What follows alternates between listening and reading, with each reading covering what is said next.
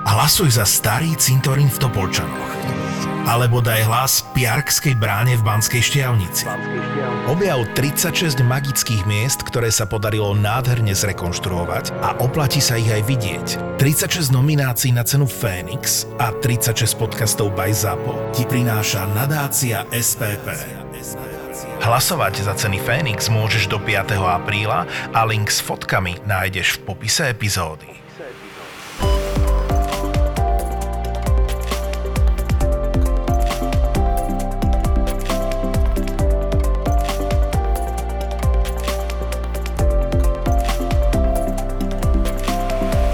Luky, ja ťa tu vítam. Ahoj, Jožka. Teraz som absolútne nezdvoril, lebo ja tu vítam hlavne Lucku. Ahoj. Ahojte. Ktorá tu už bola, ale ja som si ťa dovolil zavolať kvôli tomu, že my sme sa v nedávnej epizóde bavili o tom, že sme mali sedemnásťročnú pacientku s nádorom v malej panve gynekologického pôvodu, dosť veľkým. A teraz radi by sme to dokončiť a dokonca ťa idem až vyzvať, že ako prebieha taká operácia takéhoto niečoho? Asi od toho môjho momentu, čo som vám ju poslal v ten deň na gynekológiu hore, tým, že tam niečo je, okrem toho, že mala zápal močových ciest.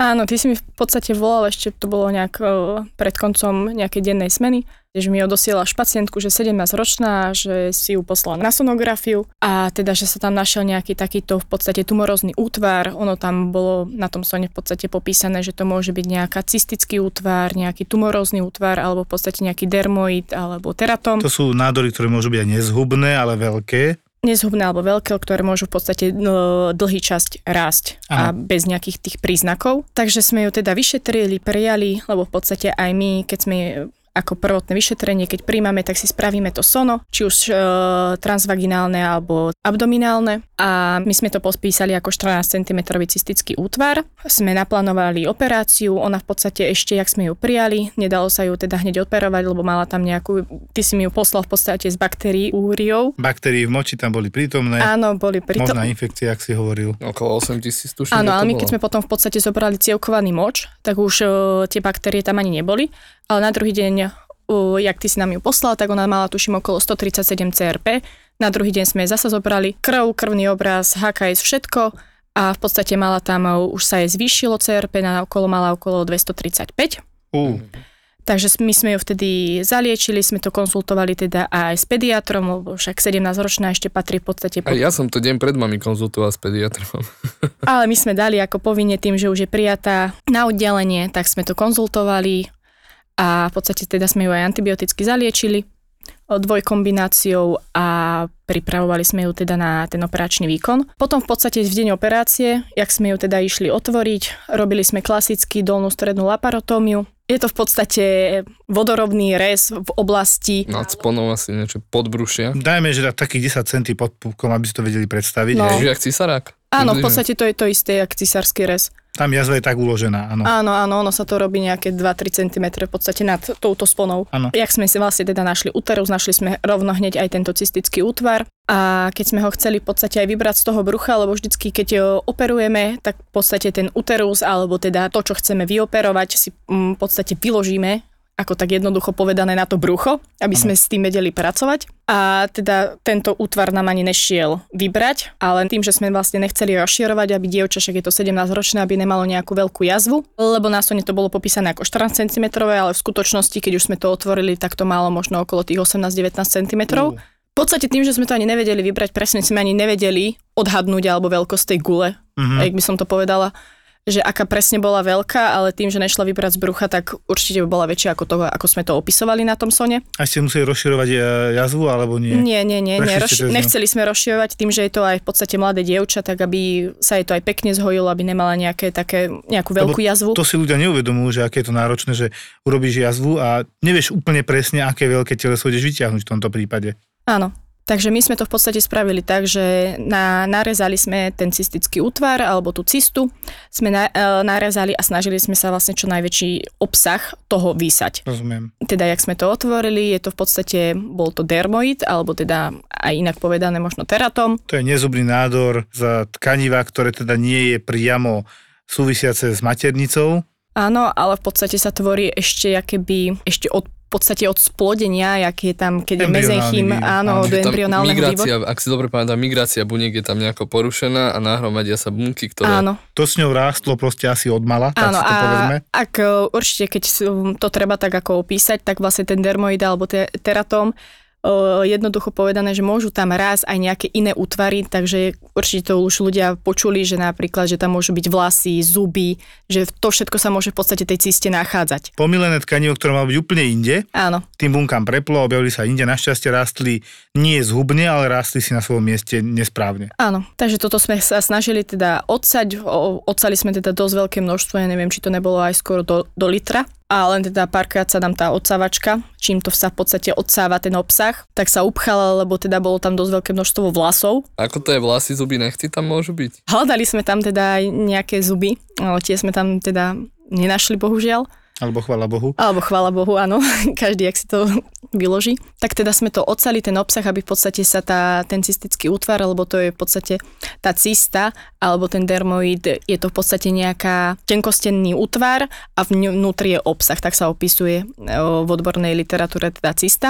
Tak sme to odsali a tým pádom sme vlastne ten útvar sme zmenšili, tým pádom sme ho vedeli potom jednoduchšie odstrániť. Rozumiem, aj preťahnuť cez ten menší otvor. Ten menší otvor a už potom to v podstate bolo jednoduchšie, že sme už odstránili ten útvar, zaligovali sme to, alebo teda potom tie cievy, aby to nebolo teda zásobené cievami. A v podstate ten dermoid rastol z ľavého vaječníka. Tým pádom vlastne ten ľavý vaječník bol aj deformovaný a ten sme v podstate už to tkanivo vaječníka klasické, tam už ani nebolo, čiže v podstate sme odstránili celý ľavý vaječník. A ešte sme si tam teda všimli, že tam bolo v podstate korpus hemoragikum na pravej strane. Krvácajúce teleso v podstate e, tesne po ovulácii sa môže takéto vytvoriť, že ten folikul, kto, z ktorého sa vytvorí to žlté teliesko, ktoré potom putuje do maternice a môže byť oplodnené, tak to môže v podstate zakrvácať dovnútra, to sa to vytvorí, ale to sa môže aj sam, same teda sa to vstrebe, ale tým, že už to bolo také väčšie, tak aj to sme vlastne kus odstránili a v podstate to prebiehalo potom ako klasická operácia. Zatvorili sme tým, že sme toto odstránili, pozreli sme všetko, dutinu brušnú, že či je tam všetko v poriadku, či nekrváca a tým, že to už potom nikdy nič nekrvácalo, zatrenovali sme ju. My ako gynekologovia vždycky skontrolujeme aj appendix, že či tam teda je prítomný, či tam prípadne není nejaký zápal. Tie baktérie v moči a tým, že mala už aj nejaký ten zápal,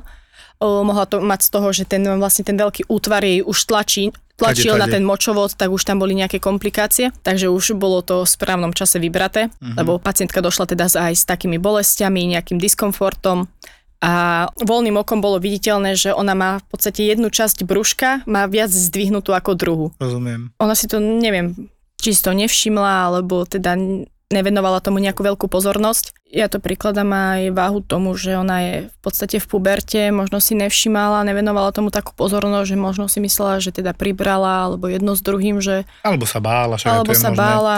Tam sme sa bavili, že ona nechodila na preventívne prehliadky. To je to prvé, čo si musíme povedať. Mm-hmm. A ja to budem opakovať, Luky, každému, že tá prevencia je najdôležitejšia. Vyhnúť sa tomu najhoršiemu začína na začiatku, úplne na začiatku a to je tou prevenciou. Ísť na to vyšetrenie pravidelné, na, na kontroly, žena ku gynekológovi, muž ku urológovi, samozrejme k svojim obvodným pravidelne chodiť na návštevy, na preventívne prehliadky. A potom by sme sa vyhli takémuto prúseru. Áno. Kedy je prvá gynekologická prehliadka ženy indikovaná? Väčšinou to tak býva, že po tom prvom pohlavnom styku.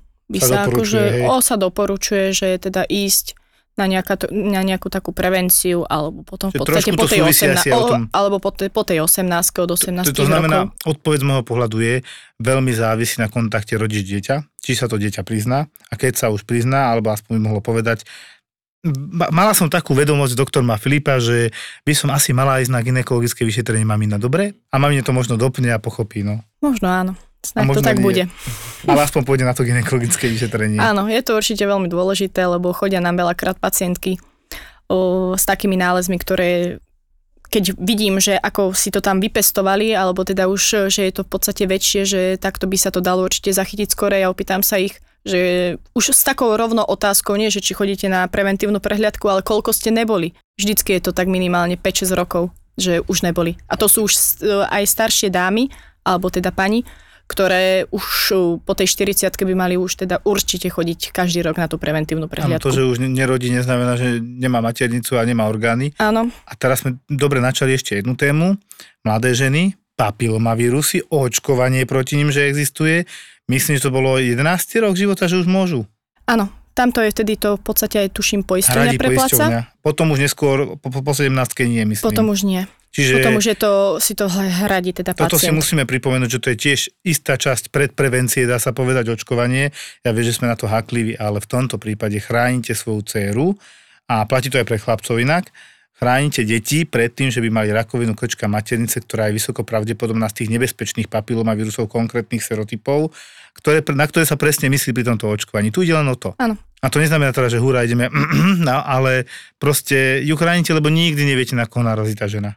Lepšia prognóza, menšia šanca to vôbec dostať, čiže tam nie je o čom podľa mňa špekulovať. To je pokiaľ ako, že... už nie je nakazená. Aj to sa dá ešte liečiť, sme zistili. Dá sa liečiť a dá sa stále ešte preočkovať. A ešte aj preočkovať. A pokiaľ je to v bunkách povrchových, tak viem, že to preočkovanie má zmysel. Tým uh-huh. myslím koža, vrst, alebo povrchové vrstvy kože, možno trošku nižšie. Asi, jak som si dobre teraz nedávno naštudoval, tak pokiaľ to nie je priamo už v endometriu, tak to nie je problém.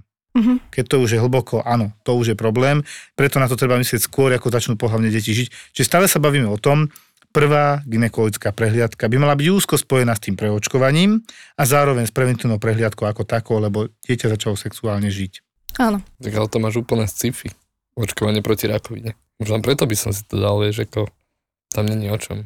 No a je to zadarmo. Kým je áno, dieťa. Áno, a je to hlavne, hlavne zadarmo. To, čo už by v podstate aj pre tých ľudí, čo povedzme, že už si nenajdu na to peniaze, alebo teda nemajú dispozíciu k tomu, aby teda si zaplatili dieťaťu teda o nejakú takú vyššiu čiastku, lebo veľa ľudí si tak povie, pokým to neboli, pokým to nemám, tak to nepotrebujem riešiť. Áno. Ale takisto napríklad jak s cukrovkou alebo hypertenziou, pokým to neboli, pokým mi nič není, tak nepotrebujem brať lieky. Je to naše v podstate už civilizačné ochorenie, by som povedal, to prudko ide dole vekom. Veď bavíme sa tu o sedemnásťročnej babe s ochorením nejakým, ktorá našťastie mala ochorenie, ktoré nemohla ovplyvniť, áno. Ale sú tu ochorenia, ktoré vieme ovplyvniť. Dneska v úvode som ho- hovoril, že štyridsaťročná s infarktom, to mi príde tiež moc. A dneska som mal presne čerstvo pacienta, ktorý mal päťdesiat rokov a prišiel s tlakom, ako toto bola seriózne hypertenzná kríza, dvestopäťdesiat na stopäťdesiat, dobre tlak.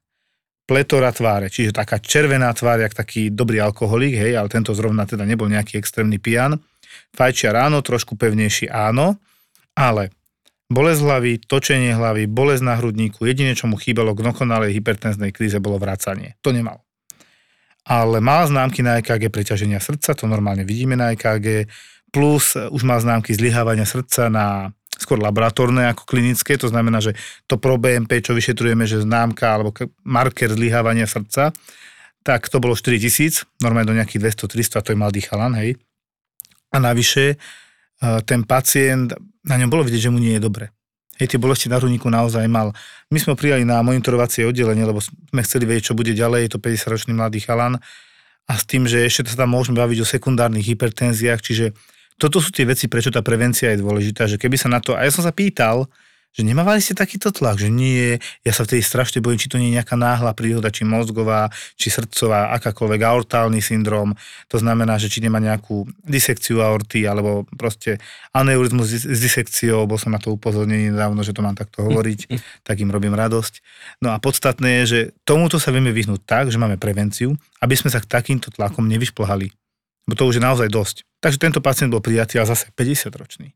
Kde bola tá prevencia, kde bolo to sledovanie, prečo ten pacient už dávnejšie nemal lieky? On udával, že a mával som tých stoštyridsať na deväťdesiat. No ale taký poctivý internista ti povie, ježišmaria, ale to už je jednotka hypertenzia. Máme tri stupne, hej. A to je, to je akože už pre nich strašné, stoštyridsať na deväťdesiat mladí, treba liečiť, súhlasím. Len tam je o tom, musí prísť. Zas tá prevencia.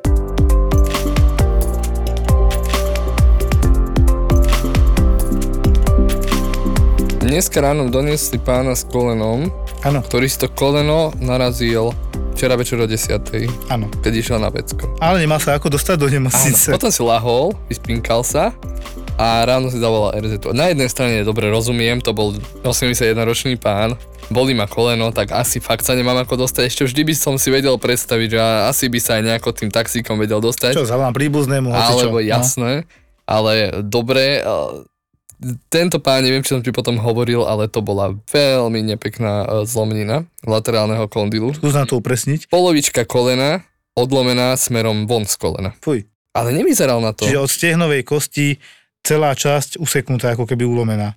Áno, ulomená ten, ten uh, vonkajší hrbol stehnovej kosti bol celý odlomený, pootočený asi o štyridsaťpäť šesťdesiat stupňov. Taký motorkársky úraz skôr. No ja neviem, ak sa mu to stal. Vraj išiel na vecko, zatočila sa mu hlava.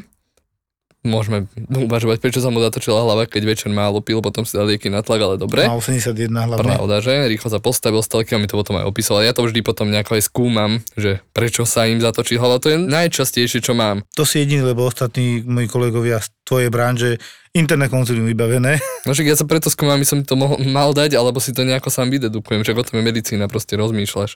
No a v tomto prípade mi to asi doplo, takže okej, okay, tak on si dal lieky na tlak, neviem prečo večer bral furosemid, furon. To je zaujímavé. Málo pil, postavil sa, na večeru mal niečo slané, všetko sedí, tak jak by asi by si aj ty čakal. Spadol, buchol si o, nejaké, o nejaký schodík. Jeden jediný schodík má obývačka, je ten trafí kolenom. Mm. Časte samo o sebe. Chvála Bohu, nič iné si neudrel, ale teda nečaká ho moc, moc pekných pár mesiacov života. Čiže veľká operácia no, kolena. Určite. Aj rehabilitácia to bude no, príšerná. Tým chceme ale povedať čo? Áno, zaslúžene patril do nemocnice, ale nemyslíme si, že jeho život bol v ohrození života na sanitku na druhý deň, hej, prakticky. Mm. Lebo dokoľvek by ťa doviezol, vyšetria ti ho, zistia to isté na tom rentgene a príjmu ťa.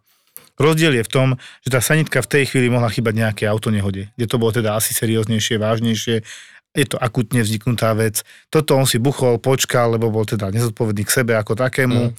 Dobre, toto ešte predýchame, ale keď na donesú takto presne, že narazenú ruku a mladý zdravý človek chodiaci, tak to nechápeš. Akorát si mi pripomenul, včera som mal tú ischémiu dolnej končetiny. Áno. No a presne tam bol tento problém. Všetky sanitky v Trnavskom kraji, teda v okolí Galanty, boli rozchytané po domovo dôchodcov, aspoň to, čo mi hovorila na krajskom... Je obsadené vyslovene? Áno, že RLPčku na to ja volať nebudem, lebo naozaj RLPčku máš volať vtedy, keď už resuscituje, že je veľmi, veľmi, veľmi zle, z môjho pohľadu. Ale uh, v tomto prípade som volal er zet pé a operátorka mi povedala, že nie mi ľúto, no neviem, koľko budete musieť čakať. Viem, že aj toto, ten váš stav je akútny, ale že teraz vám nemám čo poskytnúť, lebo od vás sú na kilometre vzdialené všetky sanitky. Ano. A to máme aj základňu er zet péčky aj priamo v Galante. Keď sú rozlietané, sú rozlietané, no. Ale potom keď vidíte, ako vozia tie stavy, a polo, čo viac ako polovica z nich určite, mm. by zniesla odklad, alebo teda nie je to život ohrozujúci stav, lebo zároveň, ak sme s tou mladou doktorkou na probléme služieb debatovali o tejto pacientke s tými metastázami na plúcach, tak v zápätí sme riešili, že sanitko doviezli pani, ktorá ožltla. No a neožltla teraz, ožltla pred troma týždňami, obvodný urobil odbery a tie boli prekvapivo zlé. No tak, lebo tá žltačka z niečoho je, takže ten bilirubín bol vysoký, to žltačko je farbivo. Plus pečeňovky zlé, pacientka nedávno ležala na internom, kde už vtedy sa popisovalo, že volá aký nádor v oblasti pečene žľčových ciest, tam to tlačí, ale to ešte nebolo také zlé. Čakalo sa na diagnostiku, to neviem, čo sa tam stalo. A teraz došla, keď sa jej spýta, že čo vám je, ja som ani nevedela, že som žltá. No čo je na tom hyperakútne pre sanitku? Nič, mali ju poslať na druhý deň do nemocnice na príjem, v akútnom ohrození života nebola, lebo bola pri vedomí. Tzv. Jadrový ikterus evidentne ešte nemala, normálne s nami komunikovala. Jadrový ikterus je vlastne to, keď, keď už tá žltačka ide na mozog. Tak, s prepáčením ide na mozog. Tie čísla sú tak vysoké, že lebo bilirubín v nízkych dávkach v pohode, vo vysokých hladinách poškodzuje mozog, centrálny nervový systém. Čiže od tých dvesto tristo hore približne, ale je to veľmi individuálne, pôsobí toxicky na nervové bunky a to už je problém, a to vidíš na tom pacientovi. Spaví, Uh, taký spomalený, proste vyzerá ako keby bol pripitý, niečo takéto. A je veľmi žltý. No ale to na tých pacientoch vidíš. No a to mi presne príde. Má zlý výsledok, je to akútne? Nie. Uh, akútne to je vtedy, keď pacient vyzerá akútny. A keď má zlý výsledok, áno, je to do nemocnice, je to na hospitalizáciu, je to na riešenie, ale veď normálne ho môžem poslať, oni si ho preberú buď na príjmovej ambulancii, na internom, alebo u nás, na urgente a cesta je veľmi rýchla potom, ako do nemocnice na príjem. To nie je problém, že my by sme to nebodaj neprijali, keď to nepôjde sanitkou. Ľudia sa nás často pýtajú, aj v podcaste odpovedáme na tieto otázky, či je ozaj pravdivé to, čo vidia v seriáloch z lekárskeho prostredia. Realita, tak ako často hovorím, je samozrejme úplne iná, odlišná. Napríklad aj moja žena, keď niekedy pozerá Kliniku Grace, tak aj ja občas nakúknem a pozriem, čo je nové medzi postavami v seriáli. Až devätnásť sérií tohto úspešného seriálu nájdete na Disney plus. Disney Plus je miesto, kde nájdete tituly z dielne Disney, Pixar, Marvel, Star Wars, National Geographic a Star. Pozrieť si môžete nový kinohit Čierny panter navždy Wakanda alebo úžasný film Manny. Zo seriálov by vás mohol zaujať Loki alebo kritikmi uznávaný seriál Medveď. No a na svoje si prídu aj deti s filmami ako Encanto, Čarovný svet alebo Ratatuj, Dobrú chuť. Vstúpte do sveta zábavy na disney plus bodka com. disney plus bodka com.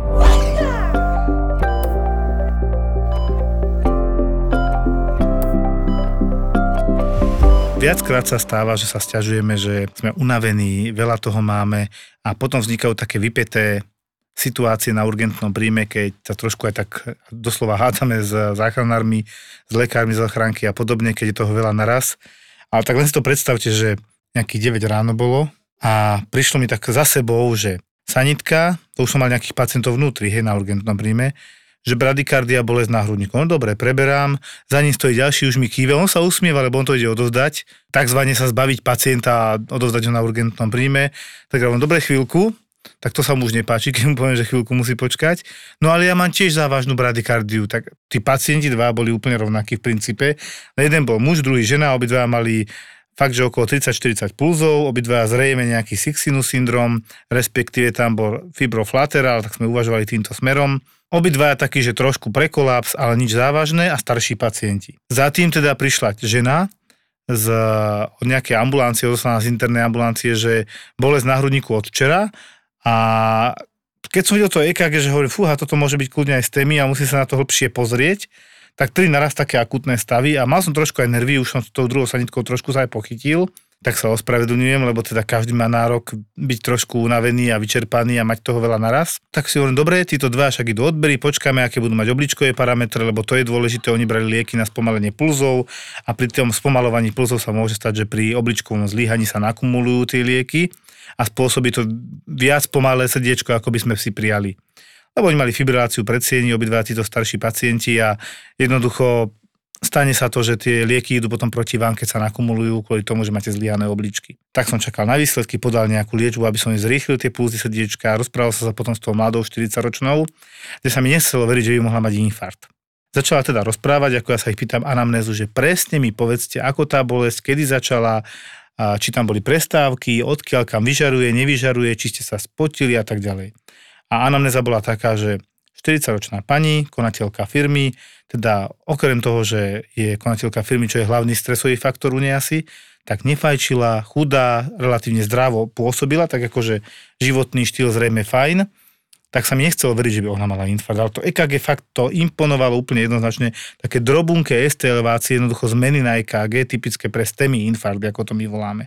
No a ona si tak rozpráva ďalej, že a nebola to taká strašná bolesť, šesť sedem z desať, zároveň trochu sa spotila, na zvracanie bolo, aj zvracala potom, ale potom to prešlo, to bolo od včera, kde zišla ku obvodnému, ten ju poslal na urgenc, lebo sa mu nepáčilo to é ká gé, tak ja som teda zavolal normálne do, do Nitry, tam kam voláme, tam nebol nejaký problém, uznali, že tam es té elevácia, že tam je infarkt a že teda, aby sme pacientku poslali, ja som si ju zaliečil. Stále som čakal ešte na ten výsledok krvi, hoci už išla normálne na zákrok, na koronarografiu so zvážením perkutánnej koronárnej intervencie, to je tá balóniková metóda, o ktorej často hovoríme. A potom už zahlásili výsledok. To už bola pacientka v podstate preč, že im tam nechávam číselko na biochemiu. A že dvadsaťpäť tisíc troponín, čo je teda, my máme troponín I, high sensitive, ktorý je normálne do tých šesťdesiat sedemdesiat, a dvadsaťpäť tisíc je jednoznačný infarkt, asi už je trošku starší, taký jednodňový, to by sedelo na tú pacientku, takže to bol dôkaz toho, že sme sa nemýlili, že ten infarkt tam jednoznačne bol, čo mňa to teraz prekvapuje, že štyridsaťročná pacientka. Ty si mi, Ľudská, hovorila, že to zneužívanie nie je len na strane urgentného príjmu, sanitiek, ale že aj ku vám chodia možno budúce mamičky si dať preveriť, či sú ozaj tehotné o tretie ráno?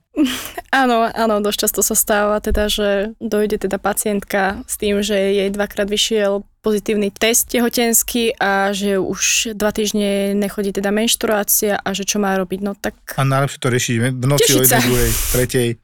Áno, najlepšie, keď dojde o druhej, o tretej v noci takáto pacientka a keď jej ešte niekto volá, čo povie, že prečo to ano, a nemohla, to... Počka- nemohla počkať v podstate do druhého dňa, kedy do, pôjde k svojmu obvodnému gynekologovi. Áno. A ty môžeš zrovna robiť pôrod, Aha. alebo pri cisárskom reze, alebo zachraňovať nejaký iný a problém na gynekológii, hej. A hlavne, keď ešte nedojde tá prvá menštruácia, ešte ani na, tej, na tom ultrazvuku nemusí tam nejaké to tehotenstvo byť vidieť. No, totiž to ľudia si milia nemocnicu ako akutné pracovisko s tým, že nemocnica tu je pre mňa, lebo ja platím odvody. No to tak nefunguje. Nemocnica tu je pre vás, keď ste chorí. A tehotenstvo, tehotenstvo nie je choroba. choroba, presne tak. To som počúval veľmi často, ale áno, už keď si tehotná, radíte máme pod dozorom, to súhlasím, to prudko súhlasím. Lebo on sa deje také vtipné situácie, že Luky sme sa dneska bavili, mm-hmm. ja mám občas také, takú šancu sa normálne, že naraňajkovať, tak sa nám to podarilo tak na desať minút a sme sa rozprávali a sestrička, kolegynka mi hovorí, že no, že vieš, čo sme tu mali minulé, že nie. Že bola tu také dievčina so zápalom niečoho, nechcem povedať, poviem na konci, a bolelo brucho a teraz sa vonku tí rodičia pýtali a nevedeli si spomenúť, jak sa to volá. Má zápal toho, viete, jak sa to volá? To črevo bez oka. Tá sestrička rozmýšľa, že prosím, črevo bez oka, to, viete. A potom je tak trklo, ja neviem, ako to napadlo, tú sestričku, myslíte, zápal slepého čreva? A ja som začal tiež tak smiať, že no, to je výčnilok pri slepom čreve, to není priamo slepé črevo, lebo odoperať ti slepé črevo, to by som nechcel. To je úsek čreva, ktorý tam má byť, ale z neho je taký vybežal taký červík. Červovitý prívesok. Červovitý prívesok, vyslovene, ktorý tam nemusí reálne byť, odstrániš a ideme ďalej, keď je zapálený. On má funkciu takého lymfatického aparátu, niečo ako uzlina, povedzme, a vie sa pekne zapáliť. Mm. A keď sa zapáli, to je problém. To je nepríjemné. Lebo môže spôsobiť zápal. A prečo sa furt zapaluje o tretej v noci, keď ja slúžim? Ja podľa mňa sa zapáli aj skôr, len o tretej v noci už je to tak neznesiteľné, že tak ja teda idem. Toto sú tie presne, že kedy vznikajú najčastejšie náhle príhody. Medzi druhou a šiestou ráno. Jednolôžkové izby s vlastnou kúpeľňou, zariadené v hotelovom štandarde. Nehovorím o hoteli, ale o najmodernejšej nemocnici v strednej Európe, ktorú PENTA otvorí už tridsiateho marca. V nemocnici Bory budú pracovať špičkoví odborníci ako zo Slovenska, tak aj zo zahraničia a využívať budú najmodernejšie technológie, ktoré posunú kvalitu zdravotnej starostlivosti vpred. Zdravotná starostlivosť tu bude poskytovaná úplne bezplatne. Postačí vám len kartička poistenca. Buďte súčasťou moderného zdravotníctva aj vy a predregistrujte sa do nemocnice Bory už dnes na w w w bodka predregistraciabory bodka es ka.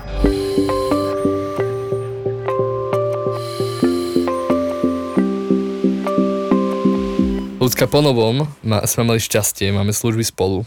Áno. Pretože sa nám to podarilo, keď sme v Galante. Počul som, že mimo služby si aktuálne mala úmrtie na gynekológii, alebo teda na pôrodnici. Kde to bolo?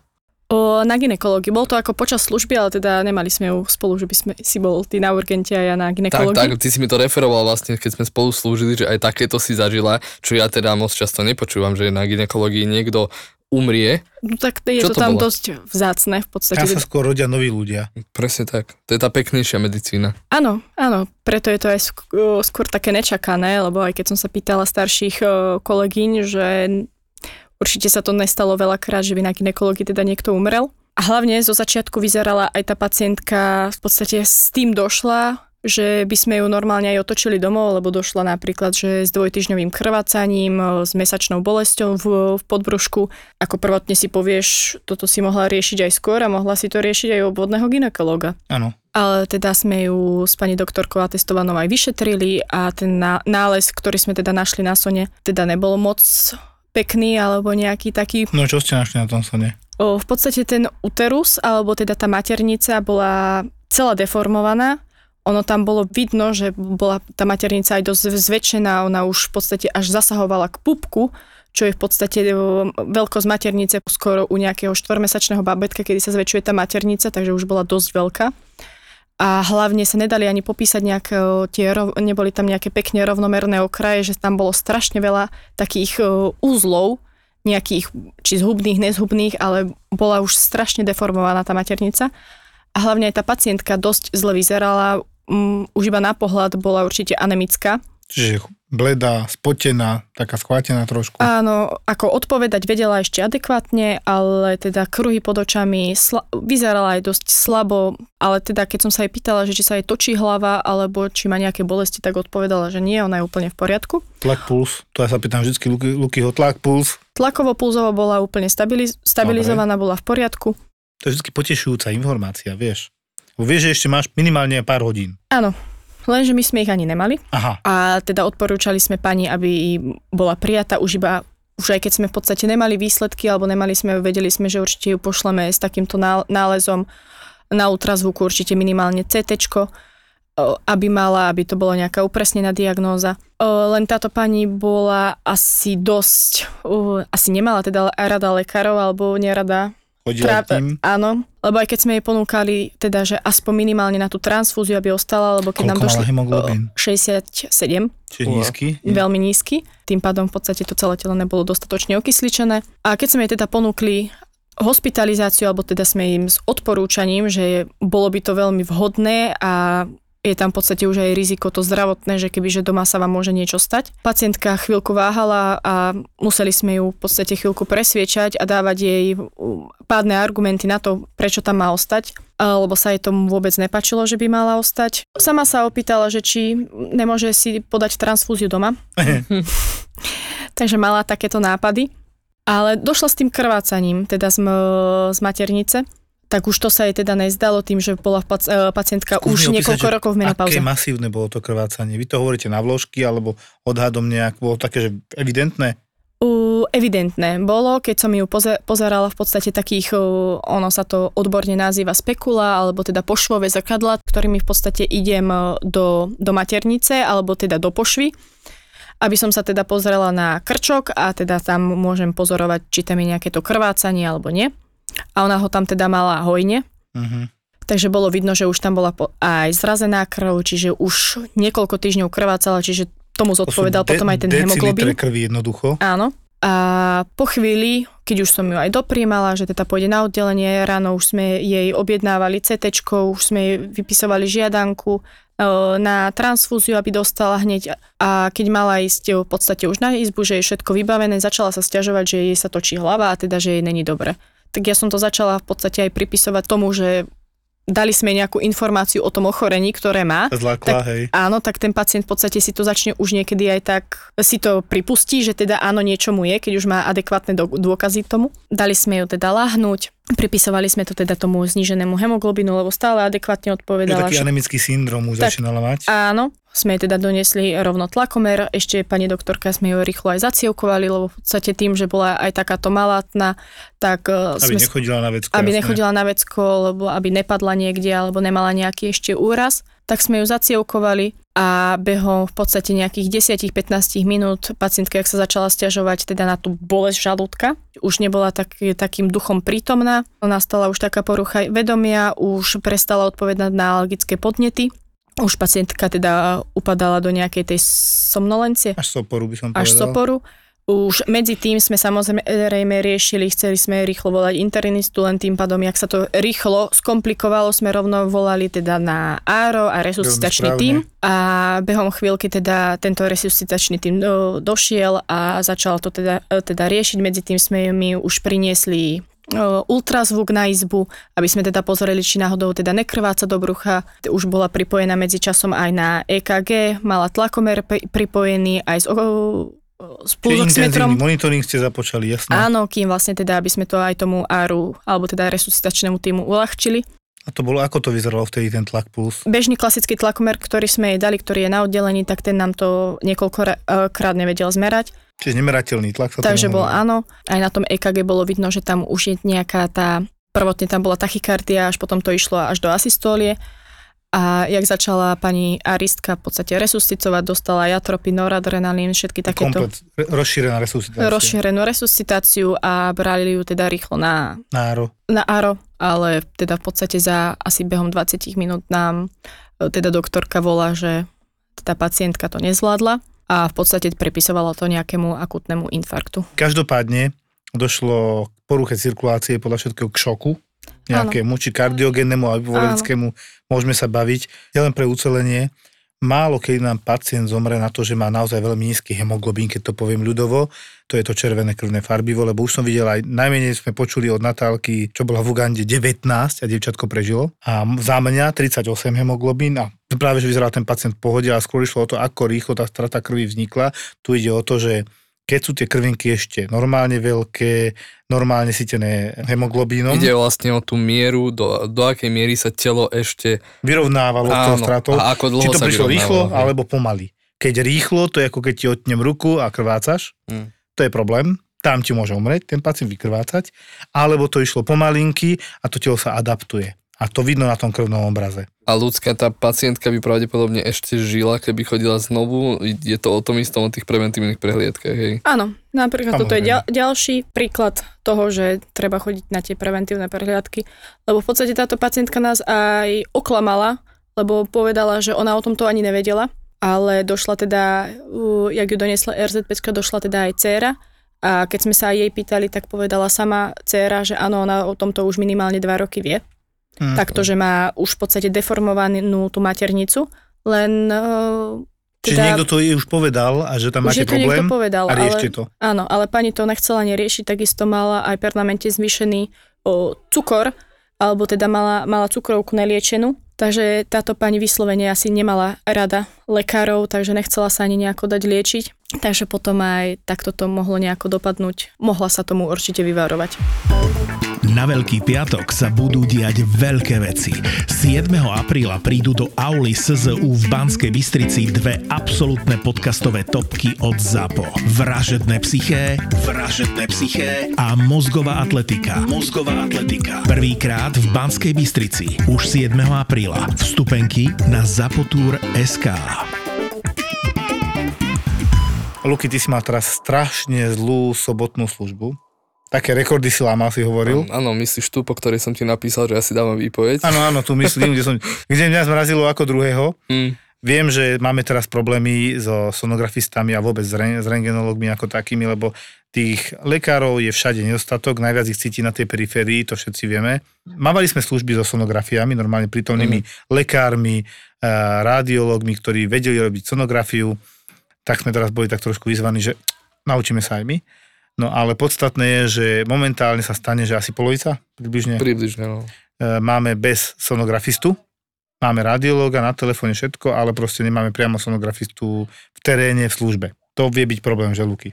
No to nie je taký problém, o tú nejakú takú diagnostiku, však ako si raz už lekár, tak máš vedieť vyšetriť rukami, hej, a krvou, tak nejak si tu toho pacienta spom približne vieš oddiferencovať, či je akútny alebo nie je akútny, ale naozaj vtedy, keď to potrebuješ a ono sa to nakopia, tí pacienti, deti, ktorým len tak cé téčka nemôžeš dávať, alebo veľmi starí ľudia, ktorí majú chronické zliavanie obličiek, kreatíny v nebesiach, kde to cé té s kontrastom ako náhradu za sono nemôžeme dať, kvôli tomu, lebo by sme ešte viac uškodili.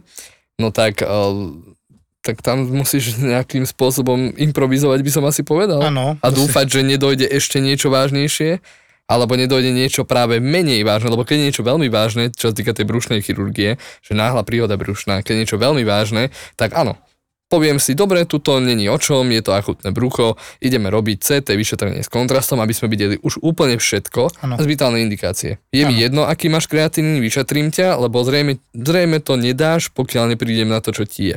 Hej, takto to tam býva. Ale v prípade, že je to taký intermediálny typ pacienta, že vyzerá vážne, v labákoch nič a aj sa mi zdá, že by to mohlo byť vážne, ale ešte to nejakým spôsobom sa nedostalo do krvi ten zápal. Áno. Typické pre slepé črevo, by som asi povedal. No, tak v tom prípade čo? Mám tam dieťa, cé téčko mu dávať nebudem tomu dieťaťu, lebo Pane Bože, tak cé téčko štyri za rengenov? No áno, pre dieťa to je dosť veľká dávka na tú dosť... váhu. Malé dieťa zabavíme. Bavme trojmesačné až trojročné dieťa, lebo také mi chodia po novom. Hmm. No a tá služba teda bola peklo z tohto hľadiska, to už som...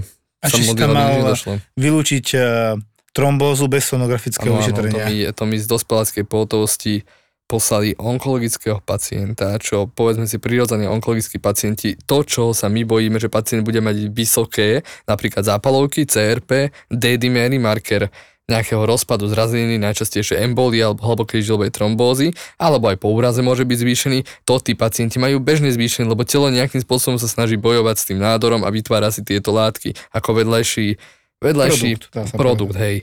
No a teraz nejaká pani doktorka z, z dospeláckej pohotovosti mi poslala onkologického pacienta v pokročilom štádiu s metastázami všade v kostiach s D-dimermi tri, čo není veľa. Hej, to keď si dobre, tak poriadne udreš labu, kde máš poriadnu modrinu, tak máš aj päť.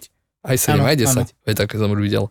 No tak mi pošle takéhoto pacienta, kde je výkričníkom na žiadanke napísané: žiadam cestou ú pé Galanta doplniť o ú es gé vyšetrenie žil dolných končetín, kde je výkričníkami na žiadanke napísané vylúčiť há žé té, že hlbokú žilovú trombózu. A teraz rob. Ja nemám na výber, ja kam dám ho pošlem toho pacienta. Ty môžeme napísať naspäť, že nemáme. Holubom pošlem. Ne, ale oni to tak, ja neviem, či zákerne posielajú, alebo to je fakt o náhode. No dobre, ale vyzeralo to ako vysoká, že bude až postihno, alebo nie? Nevyzeralo to nijak.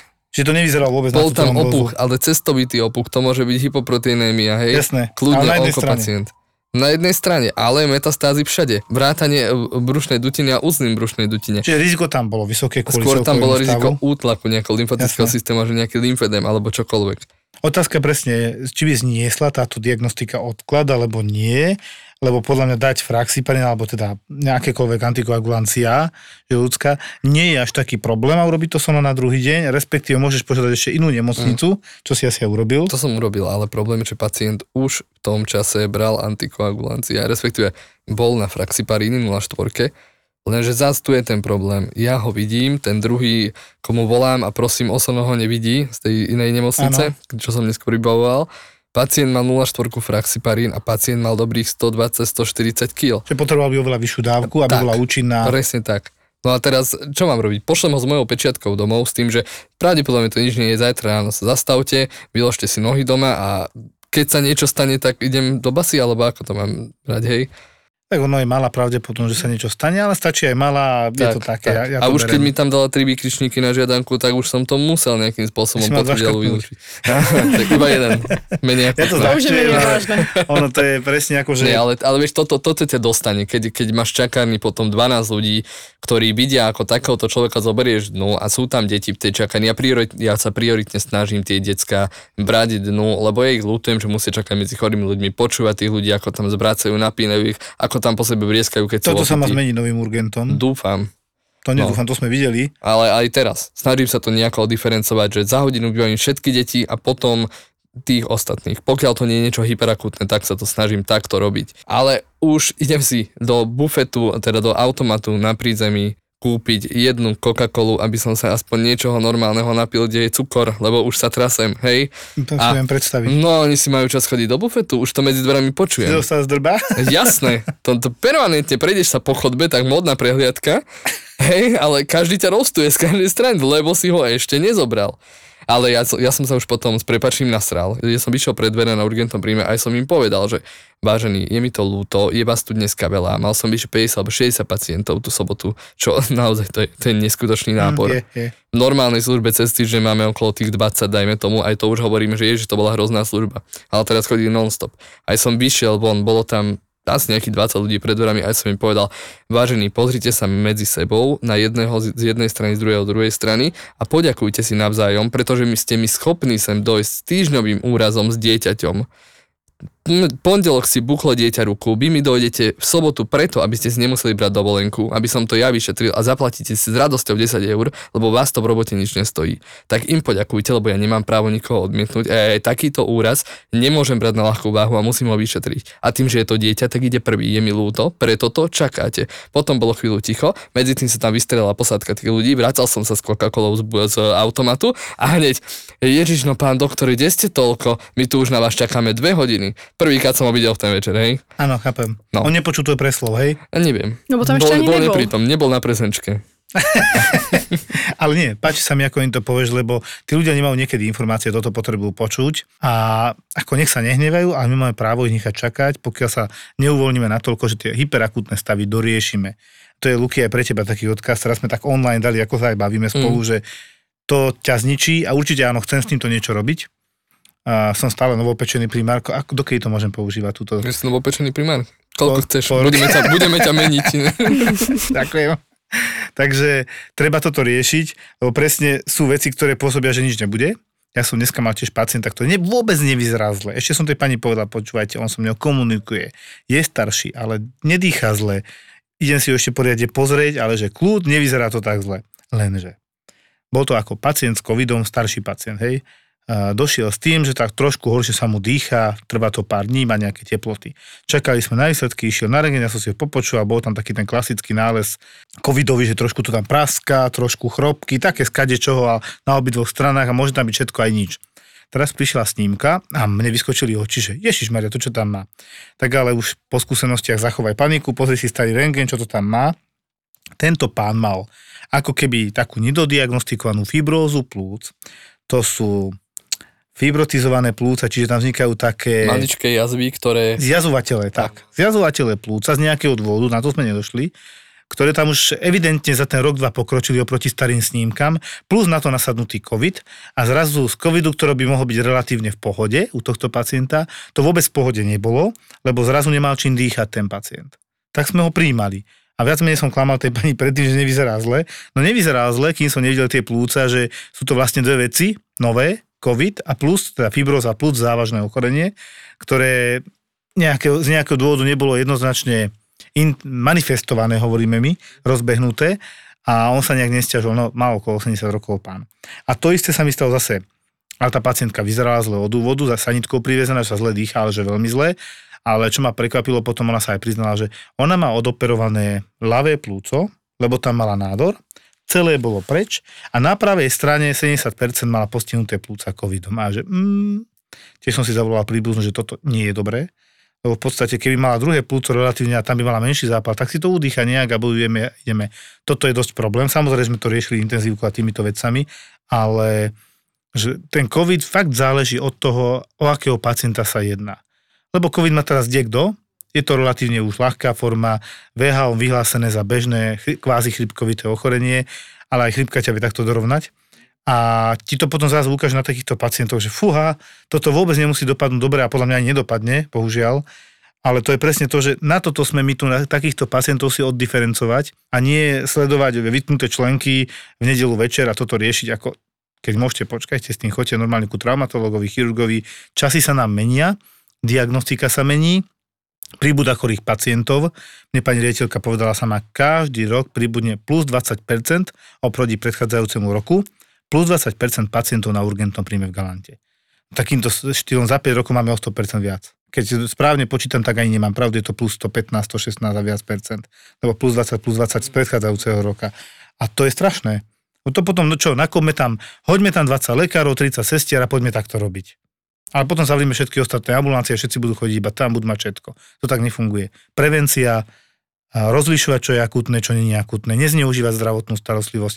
Ja som si to vyskúšal, vyskúšal po dlhej dobe ako náhrada na lekárskej, lekárskej službe prvej pomoci nedávno. Pani doktorka, ktorá mala slúžiť, dostala infarkt, tak proste slúžiť nemohla, tak som sa ponúkol. No je to strašné, ľudská sa smeje. Ešte náš kolega mal také, taký zlý pocit, lebo ona ležala na internom oddelení, pani doktorka. A takto pôjdeme všetci postupne, že budeme infarty chytať podľa mňa. Áno, áno. Lebo toho je veľa. Pani doktorka bola prijatá na interné oddelenie s infartom, ktorá teda nedávno mala slúžiť na es pé pé, ale ešte bola v tej rekonvalescenčnej fáze. A doktor ešte, však Dritán, má také výčitky, že ježiš, ja som včera trochu vynadal, dúfam, že to nemá zónia. akože, a ona našťastie dopadla dobre, hej, ten infarkt bol poriešený, dobre to dopadlo, tešíme sa, ona sa mi potom strašne poďakovala, ju pozdravujem. A ja som si to vyskúšal na tom es pé pé. Tak bolo tam šestnásť ľudí za tých šesť hodín, chodili tam také všelijaké stavy, poviem tak, že polovica z nich chcela len priepustku. Na urgentnom príjme ani na el es pé pé sa priepustky nedávajú. Áno, presne to som išiel hovoriť, tie penky. Pane Bože, ľudia, vy si vážne myslíte, že keď o dvanástej dojdete a zobudíte ma, keď sa mi podarí za tých päť minút zaspať, že vám dám penku z mojou pečiatkou, z ktorom, pečko, pe- no. Ale, no, ktorom nemôžem vlastne nič dávať. Na to neslúžia ani pohotovosti, ani urgentné príjmy, na to máte obvodného lekára. My vám síce vystavíme vždycky papier, aby ste mali dôkaz, že ste niekde na vyšetrení boli, lebo ste strašne chorí. Môj názor je, keď som strašne chorý, tak ležím doma, keď mám chrípku, a keď som strašne chorý, že idem do nemocnice, tak my vás príjmeme. A radi. Ale ozaj už ako robiť z nás bláznov, to je trochu smiešné. Oni sa ti priznajú, že potom kašlem, teplotu mám, takí mladí tam chodili na to es pé pé a sestrička tak už na mňa žmúrka. Chce pečko, vidíš, chce priepustku. A na konci teda a priepustku. To je také zlaté, a že čakali sme, kedy sa to spýtate, lebo ja si tak aj hovorím, má tridsaťsedem päť. Tak ste paralelno, alebo čo, keď ťa strašne boli hlava, pokašliava, no však nemáš osemdesiat rokov, ukludni sa a takto. Ale hlavne, čo chcú počuť? Čo chcú počuť od toho lekára, že máte teplotu a áno, máte nejakú chrípku. Ste chorí. To ich nezaujíma, podľa mňa. Taký Nie, pozor, mal som tam aj jedného akutného, seriózne, ktorý došiel a hovorí, že no od včera má vysoké teploty okolo tridsaťdeväť, strašne ho boli hrdlo, pokúšal som sa mu pozrieť do úst, veľmi ich nevedel otvoriť, to je tryzmus a už som vedel, kam to smeruje. Absces? No, opuchnuté také dve pingpongové loptičky okolo krku a hovorím mu, no vy ste tu veľmi správne a celkom máte šťastie, som tu asi aj ja. Hovorím, toto smrdí paratonzilárnym abscesom, to sme tu nedávno mali Júliu Nálkovú z Krčného, takže ju pozdravujeme a tento Ahoj. Pán teda, mladý muž, úplne všetky príznaky mal jednoducho. Pýtam sa ho potom na konci takú zásadnú vec, antibiotika alebo tabletky väčšie prehltnete, taký smutný pohľad, že kývol ľavo, doprava, doľava, že nie. Hovorím, vy budete musieť na Krčné, že to tu my v Galante veľmi nemáme akutne. Že... Tak to bol taký najhorší pacient, mm. čo som tam mal v zmysle najhorší, najviac chorý, by som to povedal. Tak teraz mu toho pozdravujem, dúfam, že to všetko dobre dopadlo. A to by aj tak sedelo, že si na el es pé pé a vlastne toto je asi tá vec, taká akutná vec, za ktorou, s ktorou by som ešte prišiel za obvodiakom. Vieš, že asi ano. Niečo mi rastie na krku, bolí ma to strašne, pomôžte mi, alebo mi dajte papier na krčné. Ty si myslíš, že máš angínu? Bežnú. No, no. Tonzilitídu po našom, hej.